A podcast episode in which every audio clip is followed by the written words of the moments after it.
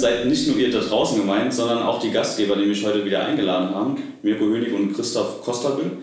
Ähm, ich bin froh, wieder bei euch zu sein und würde gerne den Zuhörerinnen kurz mal einen Überblick geben, was wir heute besprechen wollen. Aber vorab würde ich euch gerne bitten, euch mal kurz vorzustellen. Mhm.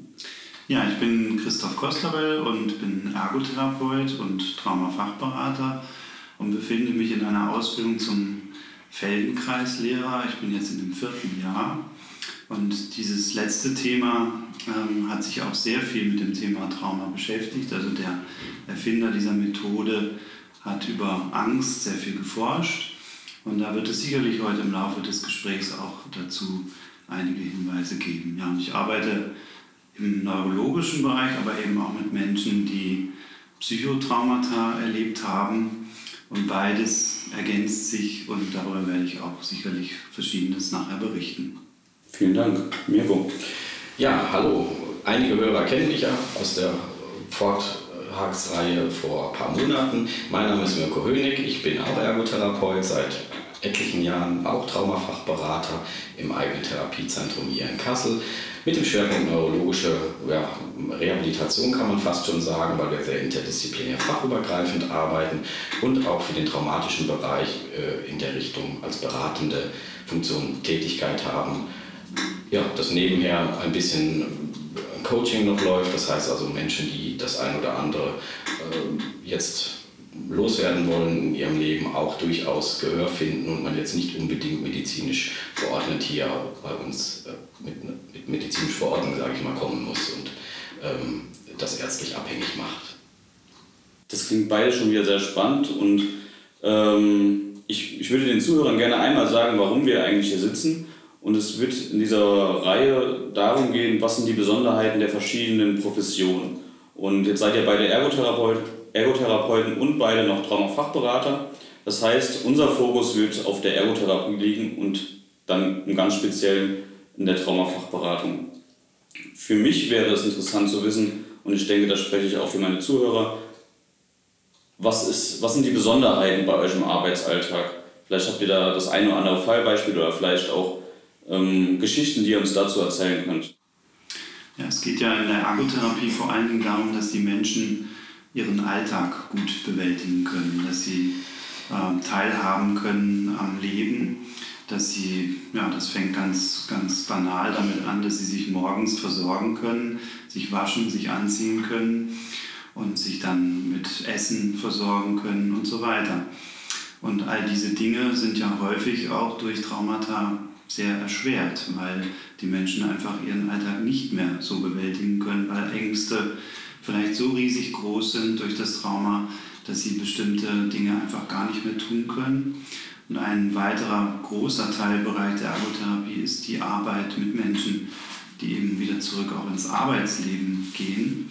Ähm, das ist auch für traumatisierte Menschen häufig ein großes Thema und eine große Schwierigkeit, weil sie da natürlich mit all den Schwierigkeiten konfrontiert werden, dass sie dort getriggert werden könnten von der Arbeitswelt und so weiter. Und das sind unsere Themen, wo wir Strategien erarbeiten zusammen mit den Patienten, wie sie sich selber vielleicht ein bisschen, ich nenne das jetzt mal ähm, so ein bisschen flapsig, runterkochen können. Also von diesem Hochstress, in dem sie sind, durch das Trauma und durch ähm, die äußeren Einflüsse, die dann noch dazukommen und die Erkrankung, dass sie in der Lage sind, sich vielleicht selbst auch zu regulieren und sich zu, zu beruhigen auch und um eben dann wieder ihren Alltag auch lernen können, zurückzugewinnen und selbst auch wieder selbstwirksam wieder da arbeiten zu können. Mit sich in der Vorbereitung im alltäglichen Leben, aber eben auch im Arbeitsleben. Für mich erschließt sich da direkt eine Frage draus, ähm, die ist dann sehr allumgreifend und vielleicht kannst du darauf antworten, Mirko. Ähm, ist es denn sinnvoll, vielleicht auch die Traumafachberatung schon früher in die Ergotherapie-Ausbildung einzubinden? Oder ist das vielleicht sogar inzwischen ein Standard? Ja, über die Lehr Lehrmethoden, Ausbildungsinhalte wird sicherlich in vielen Gremien diskutiert heutzutage, dass da das ein oder andere standardisiert werden könnte, vielleicht hm, früher begonnen werden kann. Wir merken es natürlich auch im Bereich unserer Praktikanten, die wir jetzt, sage ich mal, im neurologischen Feld ausbilden, dass doch durchaus hm, ja, Berührungsängste bestehen, überhaupt so einen Klienten, so einen Patienten zu begegnen, zu behandeln, Techniken auszuprobieren, ihn ähm, anzufassen. Das sind natürlich Dinge, die grundlegend sind in, in unserem Job, weil wir einfach ähm, mit Menschen arbeiten und ähm, nicht unbedingt nur auf, auf Abstand äh, gehen. Das wäre schön, wenn sich da auch im Zuge der nächsten Jahre das eine oder andere sich, sich ändert. Vielleicht hört ja der eine oder andere den Podcast und das stößt was an.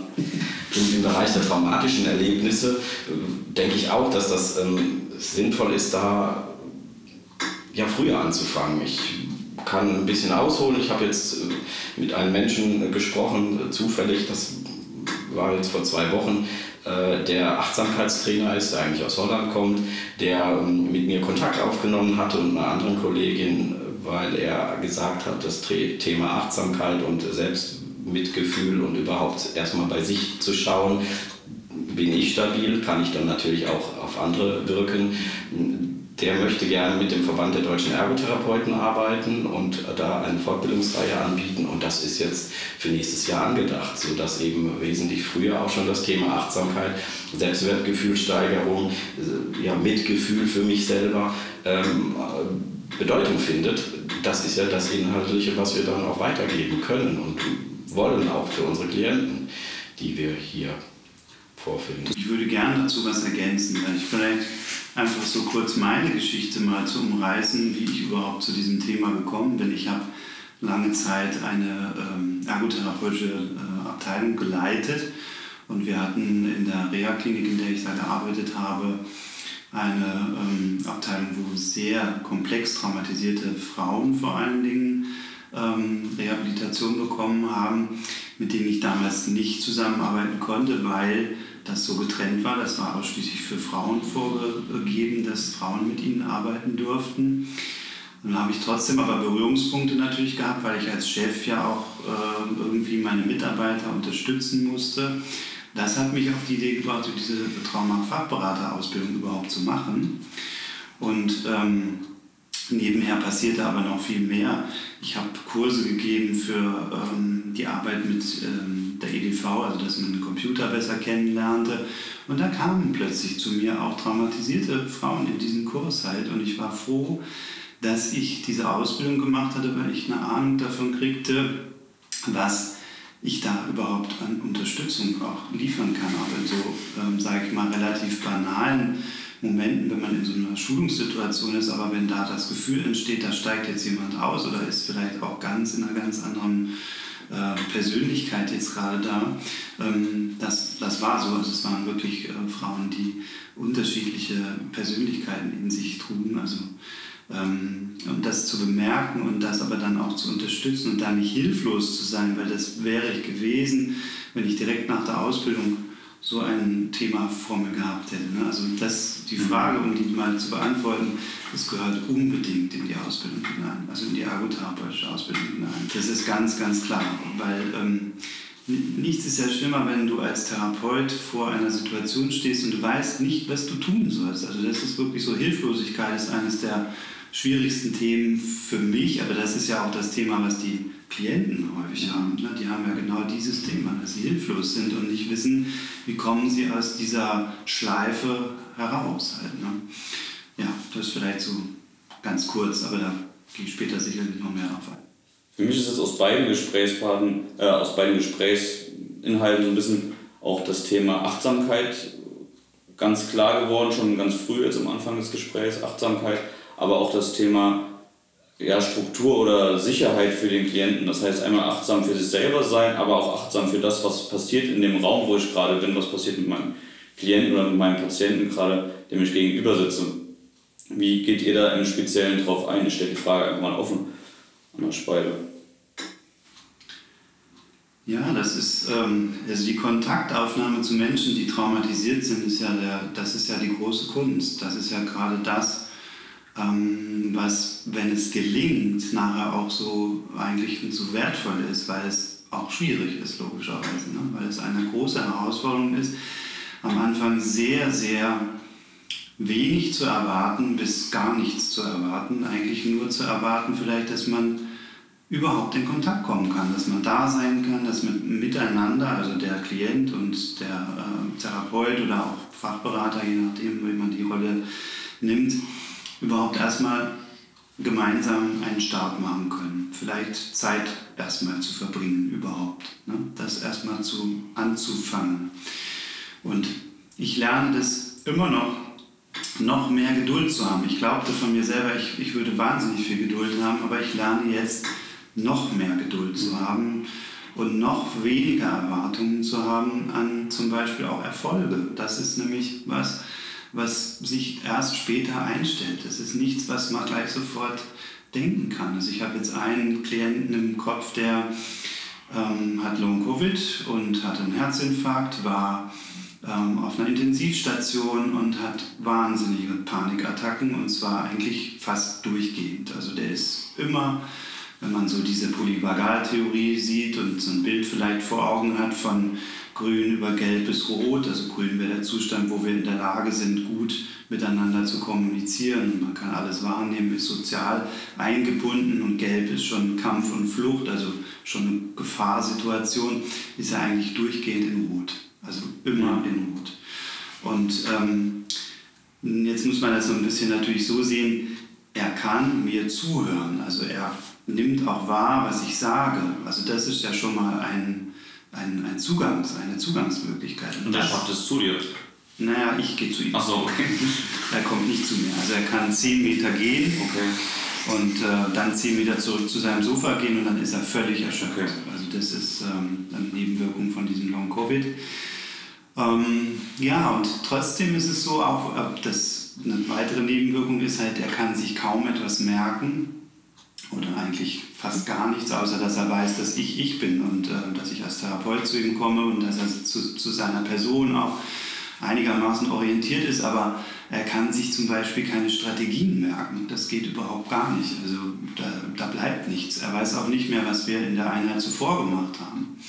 Aber er nimmt meine Stimme wahr, er nimmt wahr, dass ich im grünen Bereich bin. Ich gehe nämlich ausschließlich dahin, wenn ich wirklich, also ich meine, ich bringe mich natürlich vorher auch in diese Situation, dass ich mich entstresse und dass ich aus diesem Bereich zu ihm spreche. Und allein dieses Gefühl, dass da jemand ist, der ähm, da sein kann und der dabei bleiben kann, auch wenn er die Ängste äußert, auch wenn er mit der rechten Hand ganz einen wahnsinnigen Zitteranfall bekommt und sich kaum selbst beruhigen kann. Und trotzdem ist jemand da und begleitet das und kann irgendwie einen Zugang finden, das ist eine, ja, eine, eine Möglichkeit, die da besteht. Und das, solche Sachen zu lernen, das braucht natürlich viel Erfahrung und viel Zeit und viel Geduld, aber wenn, das, wenn dieser Prozess schon in der Ausbildung beginnen würde, dass Menschen sich schon damit beschäftigen, würde das sehr, sehr hilfreich sein das war jetzt auch gerade mein Gedanke, ähm, dass es nicht nur der Lerninhalt ist, sondern auch wirklich die Reflexion mit,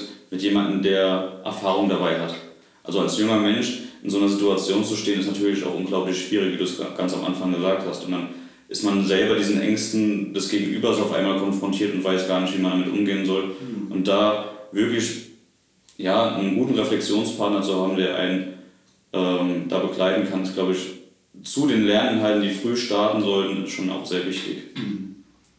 Ja, ergänzen möchte ich nur, dass äh, ich merke immer wieder, dass eine große Stabilität und äh, Vertrauen da sein äh, muss oder sehr schnell auch herrscht hier bei uns in den Räumen für unsere Patienten und Klienten. Ähm, eine Stabilität, eine Verlässlichkeit ähm, und ein, ein offenes Herz und dann passiert relativ zügig, ähm, dass sich Menschen einem anvertrauen und dass man gemeinsam durch die Situation geht und alles wertschätzt und auch anerkennt und nicht irgendwie banal unter den Teppich klärt und sagt, ja, das gehört jetzt hier nicht hin und hab dich mal nicht so und ähm, ist jetzt nicht so schlimm. Also das wäre das, was natürlich total äh, Vertrauen nicht äh, geben würde. Das ist so das, was ich merke und ähm, in der Vergangenheit habe ich ein Fallbeispiel vor Augen. Das ist eine junge Patientin, die äh, eine böse Hirntumoroperation hatte mit einer sehr schwierigen Bestrahlung und die haben wir uns geteilt. Also das heißt, wir waren mit mehreren Therapeuten ähm, unterschiedliche äh, sag ich mal, Behandlungserfahrungen und Stile mit ihr zugange und da ist sehr schnell ein Vertrauen passiert. Und als wir jetzt diese Corona-Problematiken im letzten Jahr hatten, dass wir weg von den normalen Mundschutzmasken gehen mussten bei unseren Patienten, die dann alle FFP2-Masken tragen mussten, gab es so eine Retraumatisierung von dieser jungen Frau, die selbst im Gesundheitswesen übrigens arbeitet und natürlich auch da wieder hin wollte, was sie geschafft hat. Sie ist jetzt wieder im, im Krankenhausdienst tätig nach äh, anderthalb Jahren und das äh, hat mir eigentlich gezeigt, Mensch, es gibt äh, Möglichkeiten, äh, wie man mit den Menschen umgehen kann und wie man mit wenigen Handhabungen Dinge regeln kann, dass, dass sie solch, solche Kleinigkeiten schafft, diesen Mundschutz zu tragen, diese Angst abzubauen, diese Panikattacke äh, nicht mehr zu haben, dass sie das erinnert an die ganzen Martyrien, die sie erlebt hatte im Zuge der äh, Untersuchungen und Bestrahlungen bezüglich dieser, dieser Hirntumorgeschichte. Ja, das sind Dinge, die kommen so und ich kann, kann keinem sagen, dass das das kann man lernen. Das ist einfach so ein Ding, was sich über Jahrzehnte äh, etabliert hat in, in einem selber. Und da geht natürlich vieles zurück auf, auf, auf die Basis, was, was, was ich so als Mensch möchte oder wie ich äh, drauf bin oder wie ich zu jemandem, ähm, wie ich jemanden nehme, wie ich jemanden abhole.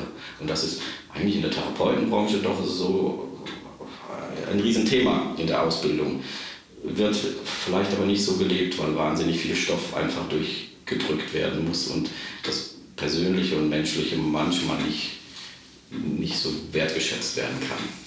Man muss natürlich auch dazu sagen, dass in der Ergotherapie ist die Bandbreite dessen, was wir machen, so riesig groß, dass eigentlich nur in der Ausbildung das angeschnitten mhm. werden kann. Also es kann nicht in der Intensität alles bearbeitet werden. Man entscheidet sich im Prinzip dann nach der Ausbildung für einen Bereich, in dem man arbeitet oder vielleicht auch für mehrere, in unserem Fall jetzt Neurologie und Psychosomatik.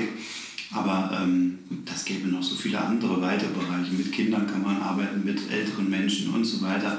Und man findet sich dann im Grunde genommen eigentlich erst im Laufe der Zeit natürlich richtig an. Trotzdem glaube ich, dass es unheimlich wichtig ist, so Basisdinge wie auch das angesprochene Thema Achtsamkeit, und aber auch, dass man weiß, was Psychotrauma überhaupt bedeutet, wie das ähm, neuropsychologisch, das heißt also in, auf der Ebene der verschiedenen Bereiche in unserem Nervensystem, wie das abläuft, was da überhaupt passiert. Denn das ist die Grundlage heute. Also wir, sind, wir können froh sein, dass diese Forschung auf diesem Traumagebiet so weit vorangegangen ist, weil sich das auf viele andere Bereiche übertragen lässt. Also wenn, Sie, wenn man mit Menschen arbeitet, die Angst haben, haben wir genau die gleichen äh, Folgen, die da äh, entstehen halt in, in unserem Gehirn. Und äh, auch bei Stress ist das so. Also auch Menschen, die äh, nur, nur in Anführungsstrichen gestresst sind, können dann davon profitieren, von diesen Möglichkeiten. Halt, ne? ja. ähm, für mich war am Anfang wirklich, ich habe es euch gerade eben ja schon mal gesagt, so diese Psychosomatik, das war für mich okay, Ergotherapeuten, Psychosomatik, Traumata, passt aber es klingt jetzt schon wirklich nach viel, viel mehr als nur das rein, nur, nur die rein körperlichen Symptome. Mm. Wie, wie begegnet ihr denn dem, dem Ganzen? Das ist ja wirklich eine, eine Menge an Anforderungen an euch als, als Therapeuten, als Fachberater auch. Naja, vielleicht, also mir fällt nochmal ein Beispiel ein aus meiner Arbeit in der Reha-Klinik. Ähm, im Grunde genommen war mir eigentlich gar nicht so klar, dass ich immer schon mit traumatisierten Menschen gearbeitet habe, seitdem ich meinen Beruf begonnen habe. Ne? Ähm, ich hatte ja vorhin erzählt, dass ich diese Traumafachberaterausbildung aus einem bestimmten Grund gemacht habe. Eigentlich hätte ich die früher machen können, weil die neurologischen Patienten auch ohne eine tatsächliche Traumadiagnose sind fast alle traumatisiert. Ne? Wenn man die Definition heute sieht von Gesundheit, wo übrigens, wenn ich da einen kurzen Abschwenker machen kann, nochmal zu dem Menschen, der die Methode erfunden hat, die Feldenkreismethode, der hat das vor vielen Jahren schon so definiert, dass Gesundheit das ist, wie man sich von einem Trauma selbsttätig ohne fremde Hilfe erholen kann. Das ist inzwischen auch ein Teil der WHO, die ähm, Definition von Gesundheit. Früher war das nur, äh, man ist nicht krank. Mhm. Also, ne? Und das bedeutet ja letztendlich, dass wir ähm, ja, die Hilfe da geben an der Stelle, wo der Mensch nicht mehr, man nennt das heute ja resilient genug ist, ähm, das selber zu schaffen. Und wenn ich nur eine ganz kleine Kleinigkeit mache, also eine frisch ähm, diagnostizierte Patientin, die äh, eine Multiple Sklerose erkrankt war, eine junge Mutter, die gerade, sag ich mal, ein Kind hatte, was noch nicht ein Jahr alt war, was sie eigentlich versorgen musste, aber ihren ersten Schub einer äh, multiplen Sklerose hatte, also wirklich auch sehr eingeschränkt war. Der Arm war gelähmt, sodass sie sich nicht mehr um die Versorgung ihres Kindes kümmern konnte.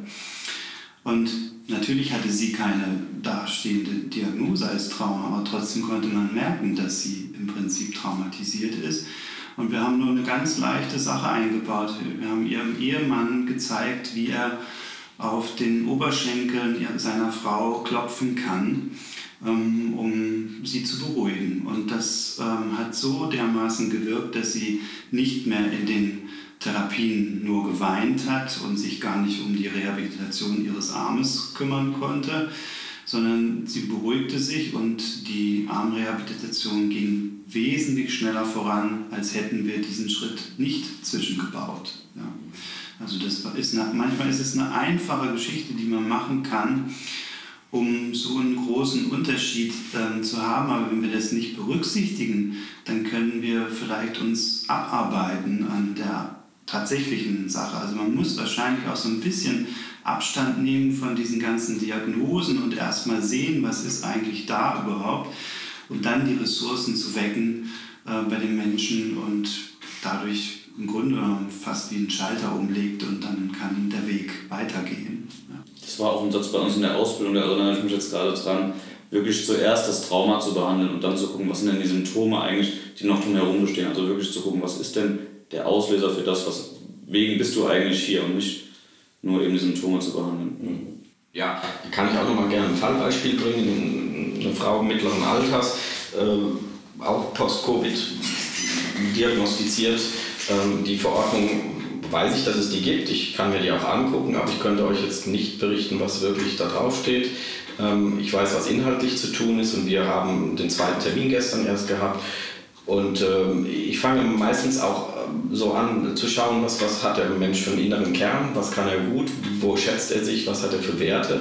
Oder was hat er für gute ähm, Gaben in sich. Und da kam relativ zügig äh, heraus, dass sie ähm, eine sehr gute Resilienz hat im Vergleich zu anderen Dingen oder Menschen, die so in ihrem Umfeld sind und sie gesagt hat, das ist eigentlich das, dass ich bisher an vielen Dingen nie zerbrochen bin. Ziel des Ganzen ist, dass sie ihren Job wieder machen kann, der ist sehr hoch verantwortlich und da merkt sie durchaus, dass sie da von der Aufmerksamkeit, von der Belastung, der Konzentration das nicht machen kann, weil es wahnsinnig gefährlich ist. Ähm, es hat mit einem Bahnverkehr zu tun, sage ich mal. Und da gibt es äh, Dinge, die einfach laufen müssen äh, und äh, das ist eine große Herausforderung für sie. Und Dementsprechend kommt ein Schichtdienst hinzu, was alles im Moment noch schwierig ist.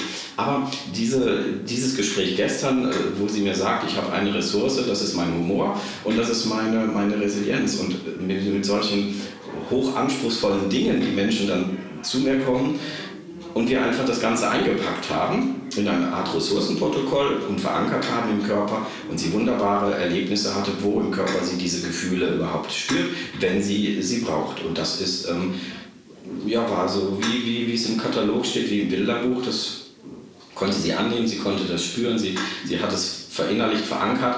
Und das sind aber jetzt Themen, die, die kannst du nicht planen. Ich kann mhm. so eine Therapiestunde oder so ein Gespräch nicht vorausschauend planen und sagen, wir machen das. Ich, ich sage, hier ist eine Schublade, ich, ich mache die auf und wir können mal reingucken.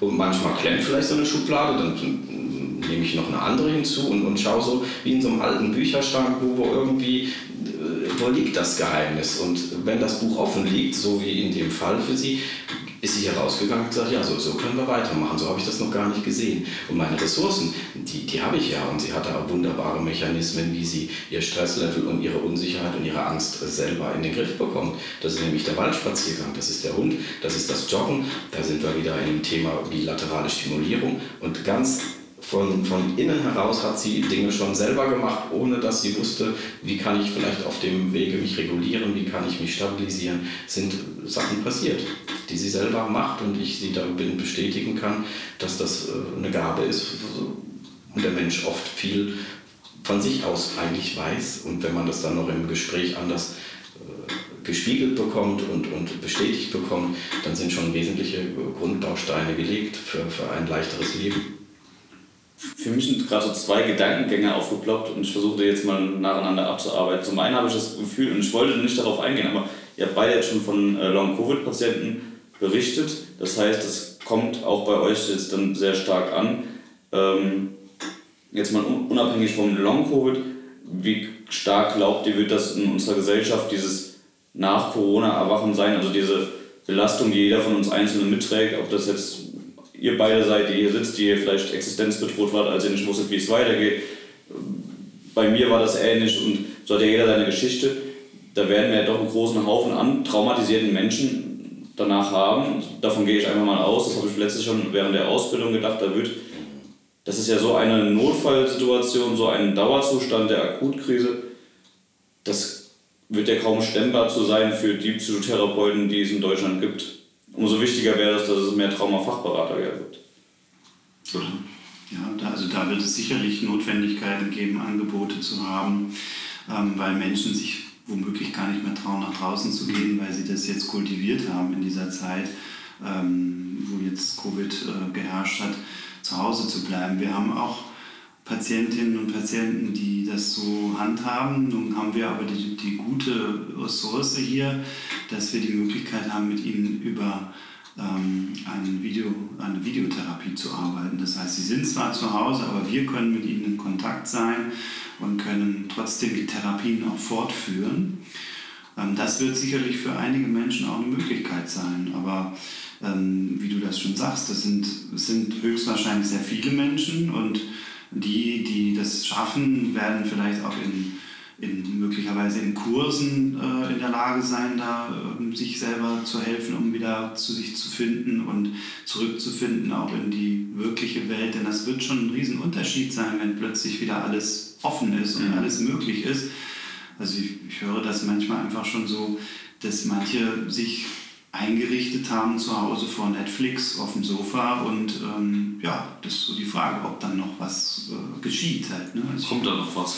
ja, genau, muss man schauen. Ja. Und natürlich, klar, wir haben den großen Bereich der Pflegenden, der Ärzte und so weiter, die auch alle durch diese vielen Tode, die sie mitkriegen mussten, mit Sicherheit auch äh, Traumata jetzt äh, nach sich ziehen und ja, äh, bisher rollt diese Welle nicht bei uns an. Also das muss man sagen. Aber ich glaube, wenn das vorbei ist, wird wahrscheinlich eine Nachwelle kommen. Und es wird etwas geben, was, was dann notwendig ist zu tun. Und da wird es Konzepte geben müssen, wie man damit umgeht, halt, ne, was man dann macht.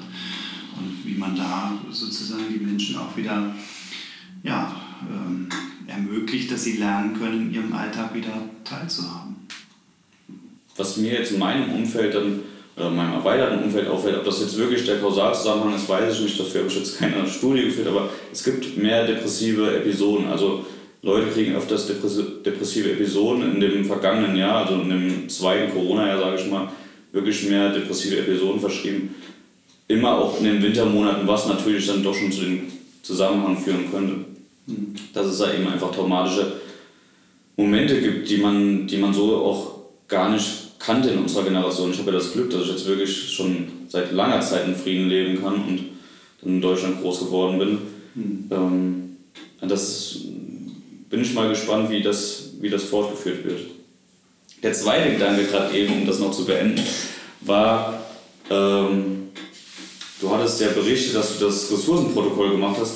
Gibt es denn so verschiedene Übungen, die ihr einsetzt oder die ihr gerne einsetzt oder wo ihr sagt, das sind Übungen, die funktionieren immer oder sind Übungen, die mache ich besonders gerne, weil mir das gut, gut steht. Das finde ich noch ganz spannend so.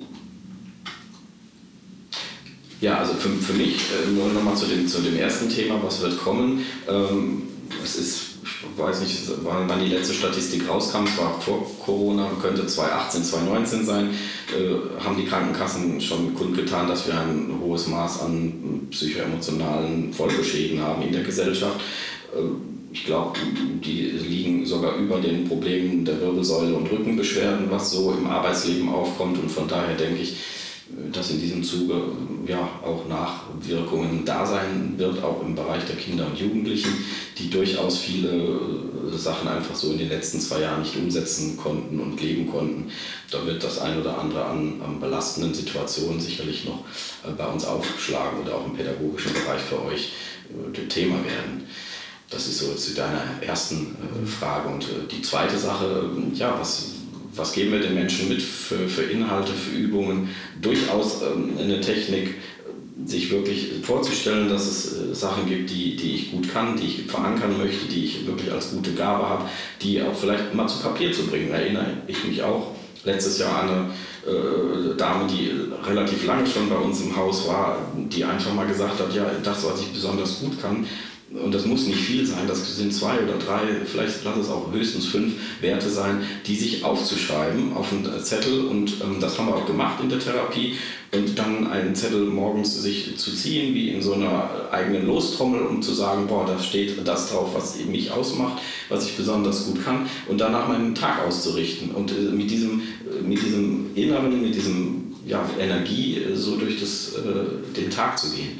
Als eine kleine Übung. Und dann äh, sagte sie mir beim nächsten Mal, das ist, ist ihr wunderbar gelungen, weil das, was sie so gefühlt hat und ausgestrahlt hat, das, das konnte sie viel besser äh, um, umsetzen für sich und auch das Umfeld hat ganz anders reagiert als irgendwie, ja, da ist ja wieder die, die so depressiv ist oder naja, lass die mal links liegen, die spreche ich heute mal nicht an. Ne? Mhm. Das ist das eine. Und so, so eine Art Achtsamkeitstraining, wirklich mit, mit Atemtechnik innezuhalten, durchzuatmen, was ich selber jeden Morgen so mache für mich ne, mit tiefen Atemzügen so, äh, ich sag mal, den Tag begrüßen und, und einfach mal den Tag so durchscannen, was kommt so auf mich zu, wem begegne ich? Und dass, das, ähm, dass ich mir wünsche, dass das alles sehr äh, gut und, und zufriedenstellend läuft und an die Menschen denke, die, die, die mir jetzt in den nächsten paar Stunden begegnen werden. Und ähm, da hilft das tiefe Ein- und Ausatmen und einfach mal wirklich so für sich zu sein, innezuhalten, kurz die Luft zu spüren in den Atemwegen, das, die frische, kühle Morgenluft und dann zu sagen, jawohl, das, das wird, das wird ein, ein, ein Tag, ich starte jetzt mit, mit guter Energie und gehe offen auf die Menschen zu. Und dann erlebe ich sehr viel äh, Offenheit und Dinge, die man früher verkopft hatte, ich selber ähm, plötzlich als, als ähm, viel leichter handhabbar. Mhm. Ja, Lieblingsübung, das ist so eine Sache. Ne? Natürlich habe ich meine eigenen Lieblingsübungen für mich selbst, aber wenn ich Patienten oder Klienten habe, dann schaue ich, was brauchen die. Dann nehme ich nicht das, was ich mache, sondern dann nehme ich das, was, ähm, was sie mir auch rückmelden, wo sie vielleicht auch ansetzen. Und das ist bei mir meistens eher nicht der, diese kognitiven Strategien, weil ich eben aus, dieser körperlichen, aus diesen körperlichen Zusammenhängen eher arbeite Du weißt ja, Felix, und du hast, glaub, machst auch, glaube ich, dazu noch einen speziellen Podcast zu diesem Thema, was das, oder hast schon gemacht, was das Gehirn, wie das reagiert auf äh, so ein Trauma. Und da ist ein wichtiger Aspekt, dass ähm, dadurch, dass da die Amygdala ja so viel feuert, ähm, dass die Verbindung zu dem, wie wir das einordnen können mit unseren Gedanken, mit unserem Großhirn sozusagen, dass wir nicht nicht so leicht in der Lage sind. Das Großhirn kann sonst bei einer gewissen Angstschwelle immer noch ganz gut sagen, ja, ist nicht so schlimm, das, da passiert nichts wirklich äh, Schlimmes und so weiter. Also kann es sich selbst beruhigen. Und wenn ein Trauma passiert ist, ist, das, ist diese Verbindung danach da ziemlich gekappt, auch zum Sprachzentrum. Deswegen können traumatisierte Menschen sehr schwer überhaupt nur darüber sprechen, was wir ja auch nicht tun, weil äh, wir dadurch unter Umständen Retraumatisierung schaffen und vielleicht sogar wir selbst als Behandler oder als äh, Fachberater dadurch auch noch äh, traumatisiert werden. Deswegen lassen wir das ja alles sein.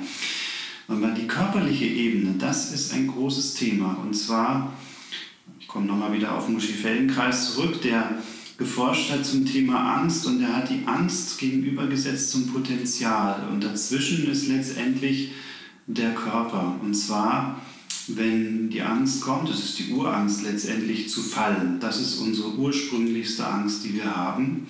Ähm, das kommt einfach von der Evolution her, weil wir früher mal ähm, unsere Vorgänger auf Bäumen gelebt haben und da bestand die Gefahr herunterzufallen. Und das ist sicherlich auch passiert und es ist in uns nach wie vor dieser Reflex drin, dass der Bauch sich anspannt und dass danach auch die Rückenmuskulatur sich anspannt. Und diese Spannungen, die bleiben da, die gehen nicht weg, die, die lassen sich nicht lösen. Wenn das normalerweise, wenn der Fall vorbei ist, sozusagen der Angst, dann ist es zu Ende, dann, dann lässt auch diese Spannung wieder nach und dann reguliert sich das wieder von alleine. Aber das tut es beim Trauma natürlich nicht. Und da hinzugehen und zum Beispiel eine Sache zu machen, dass die Menschen ihren Bauch spüren und dabei die Atmung spüren, wie der Atem den Bauch bewegt. Das sind natürlich Sachen, die mache ich nicht gleich sofort. Dazu muss ich den Menschen kennen. Dazu muss ich wissen, wie reagiert er auf so etwas. Ne? Das probiere ich vorsichtig aus.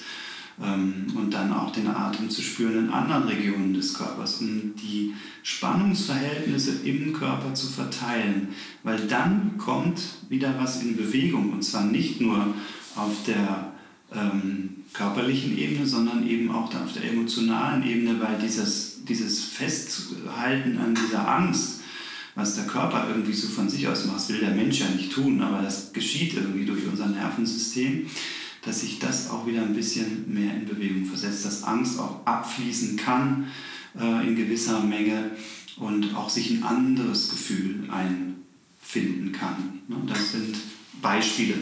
Und natürlich, also da fällt mir jetzt gerade ein, ein Soldat ein, mit dem ich arbeite, ein ehemaliger, da muss man sich vorstellen, dass den Menschen ja die Angst abtrainiert worden ist. Mhm. Das ist ja nochmal eine ganz große Schwierigkeit, die dazukommt. Halt. Also haben wir lange Zeit uns damit beschäftigt, überhaupt zu fühlen, wo ist denn im Körper überhaupt die Angst? Und diese beiden Dinge, also wo sich das im Körper zeigt und ähm, die Emotion an sich, das ist letztendlich eins in unserem Nervensystem. Das wird an derselben Stelle, wenn man so einen äh, Scan machen will mit einem Gerät, äh, will man es sehen, dass da auch Strom fließt in denselben Regionen.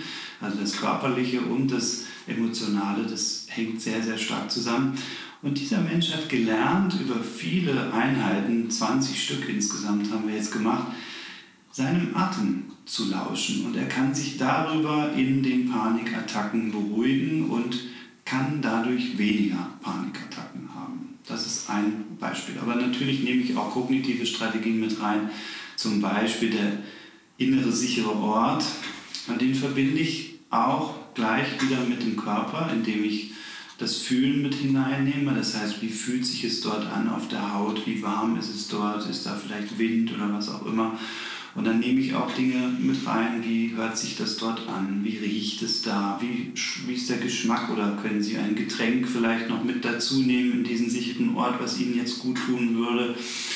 Und ähm, ja, und so weiter. Also alle Sinne letztendlich damit reinzunehmen, weil unser Körper ist letztendlich der Schlüssel zu dem, wie wir da auch ja, ohne dass wir darüber sprechen, ähm, ja, ein Stück weit wieder rauskommen aus der Nummer. Danke dafür.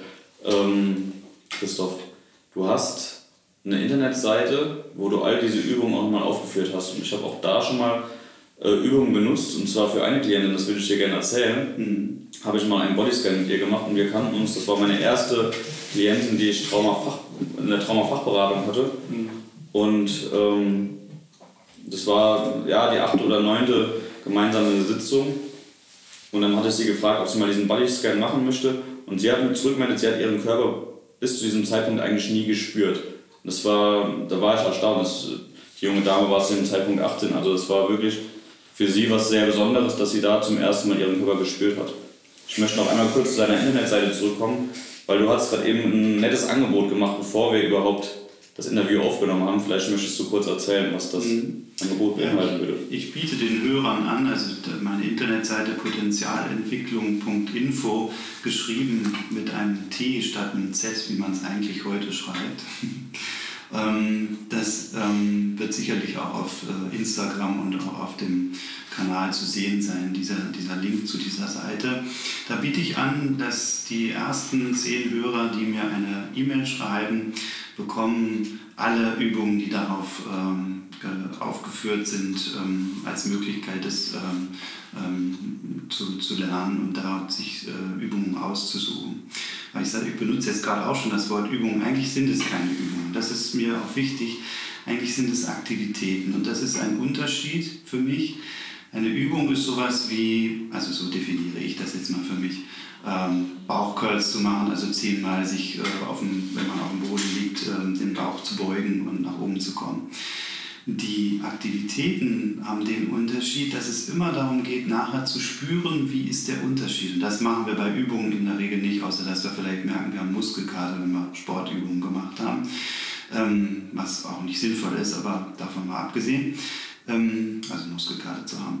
Aber das sind Aktivitäten und sie verändern was, weil sie bringen uns in das Gefühl und, und verändern was in dem Thema Gedanken und im Thema Körpergefühl und dann können sich die Handlungen auch verändern. Und das ist ein wesentlicher Punkt, dass das alles zusammen eine Einheit bildet, dann sind wir im Hier und Jetzt. Das wäre natürlich das Schönste, was wir erreichen können. Und dann will ich noch ganz kurz sagen, wenn du sagst, ich hätte alle Übungen oder alle Aktivitäten da zusammengestellt, das ist eine kleine Sammlung von ca. 100 Aktivitäten. Das sind schon viele, aber es sind bestimmt nicht alle. Es gibt viele, viele mehr und es werden auch noch mehr dort entstehen. Aber das ist ein sehr nettes Angebot, wie ich finde. Und 100 Übungen sind besser als 0 Übungen. Also es sind schon sehr viele Übungen, die ihr da auf der Internetseite finden könnt. Ich werde das euch nochmal verlinken, auch einfach, dann ist es wirklich auch sicher, dass ihr den Zugang dazu findet. Mhm. Und es ist halt interessant, sich dann das auszusuchen, was einem da auch gefällt. Ne? Also dass man da einen Zugang findet zu etwas, was einen anspricht. Halt. Und deswegen ist die Auswahl auch relativ groß erstmal. Deswegen war meine Frage auch nach eurer Lieblingsübung oder Lieblingsaktivität zu gucken, was das, das muss ja zu einem auch passen. Und wenn das zu mir selber nicht passt, dann wird es schwierig. Das heißt, da habt ihr auf jeden Fall die Möglichkeit, aus 100 Aktivitäten euch eure passende Aktivität rauszusuchen. Mhm, da ist vielleicht nochmal ein wichtiger Hinweis, diese Seite hat sich zu Beginn an Menschen gerichtet, die auch mit dem Thema Trauma zu tun haben. Jetzt sind die Aktivitäten so ausgerichtet, dass der allergrößte Teil für diejenigen ist, die mit Menschen arbeiten, die traumatisiert sind. Ähm, wenn jemand tatsächlich ein Trauma hatte, wäre es wichtig, wenn diese Übungen ausgesucht werden sollen, das vielleicht mit dem Therapeuten oder mit dem Fachberater zu besprechen, ähm, ob das geeignet ist. Das ist eine gute Information. Das Ähnliche kennen meine Zuhörer inzwischen auch von den Traumreisen, die ich anbiete. Auch das ist ja nichts für Menschen, die wirklich noch im Vagusnerv sehr, sehr angespannt sind, sondern das ist ja wirklich was, wenn man entweder bevor man überhaupt traumatisiert ist, einfach zu, zum Runterkommen, ein bisschen Ausgleich zu finden. Oder eben, wenn man wirklich schon wieder in die Entspannung bewusst reingehen kann. Und so, denke ich, gestaltet sich das, gestaltet sich das ja auch mit deinen Aktivitäten. Wir haben jetzt schon knapp 45 Minuten gemeinsam gesprochen und mir ist ein Thema noch sehr hängen geblieben, deswegen würde ich einfach noch ein bisschen überziehen, wenn das für euch in Ordnung ist. Und zwar das Thema Gesundheit und das Thema Arbeitsleben. Ja, wir müssen alle, also mir fällt dazu ein, dass wir alle sehr achtsam sein müssen dafür, dass wir mit unseren eigenen Ressourcen sehr, sehr gut umgehen. Aber dass wir natürlich auch, und das wird es geben in Zukunft, viel mehr auch, ich meine, wir haben ja hier auch einen Betrieb in dem Sinne, in dem Menschen, äh, also Behandler, Therapeuten beschäftigt sind, die wiederum mit traumatisierten Menschen arbeiten. Also auch wir als, ähm, also Mirko als Chef ist natürlich in der Verantwortung, dafür zu sorgen, dass es Angebote gibt, in denen diese, diese Therapeuten auch ähm, einen Ausgleich finden und in dem sie ihre Gesundheit gut erhalten können. Das ist schon ein großes Thema und das schlage ich jetzt mal auf die ganze Arbeitswelt, weil ähm, die Arbeitnehmerschaft wird knapp. Also es ist so, dass einfach ähm, Unternehmen nur noch schwer überhaupt Mitarbeiter finden und die wenigen, die da sind, müssen meistens sehr viel mehr leisten, weil sie eben wenige sind und dadurch äh, ergibt sich schon die Notwendigkeit, dass auch Betriebe Angebote haben, in denen die Mitarbeiter ihre, ihre Gesundheit gut erhalten können. Und das ist natürlich im Traumabereich nochmal besonders wichtig, weil ja da die großen Gefahren bestehen von einer ähm, durchaus ähm, Sekundärtraumatisierung durch ähm, ja, nur allein Übertragungen. Also wir sind ja nicht nur der Gefahr von Worten ausgesetzt, sondern die Menschen, die zu uns kommen, können unter Umständen äh, Täterintrojekte mitbringen, die sie vielleicht unbewusst ähm, äh, rauslassen. Und all diese Dinge müssen wir achten und müssen aufpassen auf uns selbst, müssen Supervisionen einnehmen, damit wir da ähm, gut herauskommen aus diesen Nummern und das nicht ähm, dass wir nicht selber davon auch erkranken, durch das, dass wir ja freundlich und liebevoll mit den Menschen arbeiten wollen, aber eben auch achtsam und freundlich mit unseren eigenen Ressourcen umgehen müssen und auch mit den Grenzen unserer Möglichkeiten. Dann würde ich das Schlusswort an dich richten, ja. Miro, und zwar mit der Frage, Entschuldigung, mit der Frage, ähm, wie gehst du denn damit um als, als Verantwortlicher für die Gesundheit von, das letzte Mal waren es 14 Mitarbeiter, ich weiß nicht, wie es aktuell ist. Ähm, wie gehst du mit dieser Verantwortung um? Oder was tust du für dein Team, damit das wirklich auch gesund am Arbeitsplatz stehen kann? Also zu, zu meinen traumatisierten Damen oder Mitarbeiterinnen, äh, die nicht traumatisierten, die Damen, die im äh, traumatischen Bereich arbeiten, äh, mit denen habe ich wirklich ein recht enges Verhältnis. Wir tauschen uns aus, wir machen Supervision, wir nehmen uns Zeit, einmal in der Woche auch über belastende Dinge zu sprechen. Das geht dann so hin, dass wir auch sagen, wir tun was für uns. Also es gibt die Möglichkeit, ich würde es auch anbieten. Es ist auch eine Möglichkeit als Arbeitgeber, sowas zu fördern. Äh, verschiedene Präventionskurse, das geht Richtung Yoga oder auch beispielsweise Feldenkreis, wenn sich ähm, die Trainer dafür auf einer Liste zertifizieren, ist es sogar möglich, über die Krankenkasse ähm, geltend zu machen und abzurechnen, so als Gesundheitssport. Das würde das klassische Sportstudio nicht gehen als, äh, als Arbeitgeberleistungen, die ich finanziere, aber Präventionsmaßnahmen. Und die sind eigentlich auf der Körperebene. Das kann Shiatsu, Qigong, Feldenkreis sein, äh, Yoga in dieser Richtung. Ich weiß, dass meine äh, beiden Kolleginnen das auch machen, praktizieren für sich belastende Sachen auch ablegen, auch auf dem Heimweg, so als, als Gedankenübung und, und Dinge für sich tun. Viel nach draußen gehen, viel auch in der Natur sind als ähm, äh, Sachen zum, zum Runterbringen. Und äh, die anderen äh, Kollegen versuch, versuchen schon ein gutes Work-Life-Balance äh, zu haben. Bei mir ist es keiner, auch heute mehr von den jüngeren Menschen, äh, gewollt, eine 40-Stunden-Woche zu machen. Das ist doch durchaus ein Zeichen, dass viele weniger arbeiten. Also das meiste sind jetzt 38 Stunden, dann geht schon was bei 34 weiter bis runter auf 20 Stunden Woche, weil sie alle irgendwo sagen, ich muss jetzt nicht unbedingt das viele Geld mehr haben. Äh, ich kann es irgendwie in Freizeit oder in, in ruhigeren Sachen mehr ausgleichen. Und da bin ich ja, als, als Chef eigentlich gehalten zu sagen, ja, es ist okay, ich, bin dankbar um jede Stunde, die du mir gibst, aber ich kann jetzt nicht sagen, es ist, du kriegst keinen Vertrag, wenn du jetzt nicht irgendwie eine 40-Stunden-Woche äh, machst. Ich kenne so äh, Dinge noch, so wurde mit mir umgegangen und gearbeitet, also unter 40 Stunden durftest du nicht.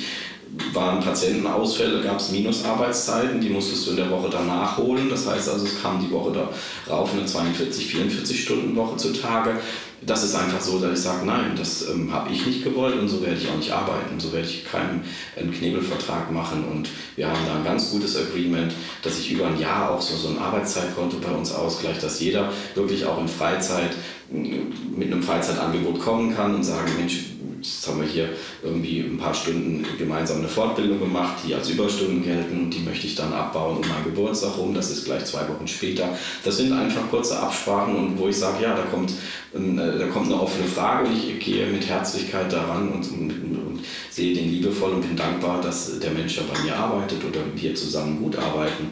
Und äh, dann ist das ein schöner Ausgleich für ihn und der geht strahlend aus der Tür und sagt, Mensch, ich kann ja einen Tag nach meinem Geburtstag noch frei kriegen. Und mein Chef übernimmt die Patienten. Und so bin ich wirklich ganz individuell äh, für jeden ja, offen, wenn, wenn das Gespräch kommt. Und ich kann nicht sagen, ich mache das jetzt plan.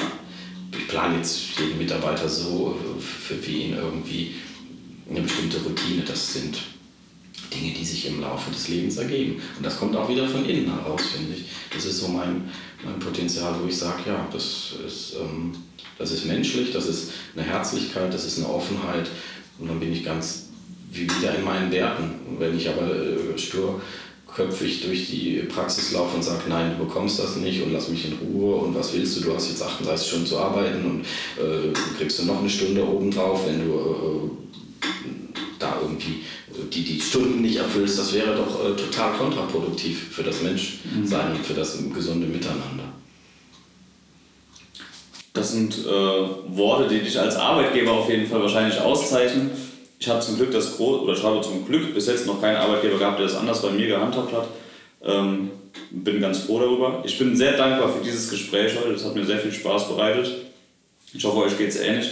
Und ähm, ich hoffe, dass wir uns im nächsten Jahr vielleicht nochmal hören. Ich habe ganz viele Themen, die mir noch aufgeploppt sind, so die, wo wir viel mehr Zeit eigentlich benötigen würden. Und wir haben jetzt schon 50 Minuten voll, ähm, wo, ich, wo ich gerne nochmal mich selber einladen würde oder vielleicht ihr beide nach Köln kommt, um das einfach nochmal zu vertiefen. Vielen lieben Dank ähm, an die Zuhörer. Bleibt gesund und bis bald.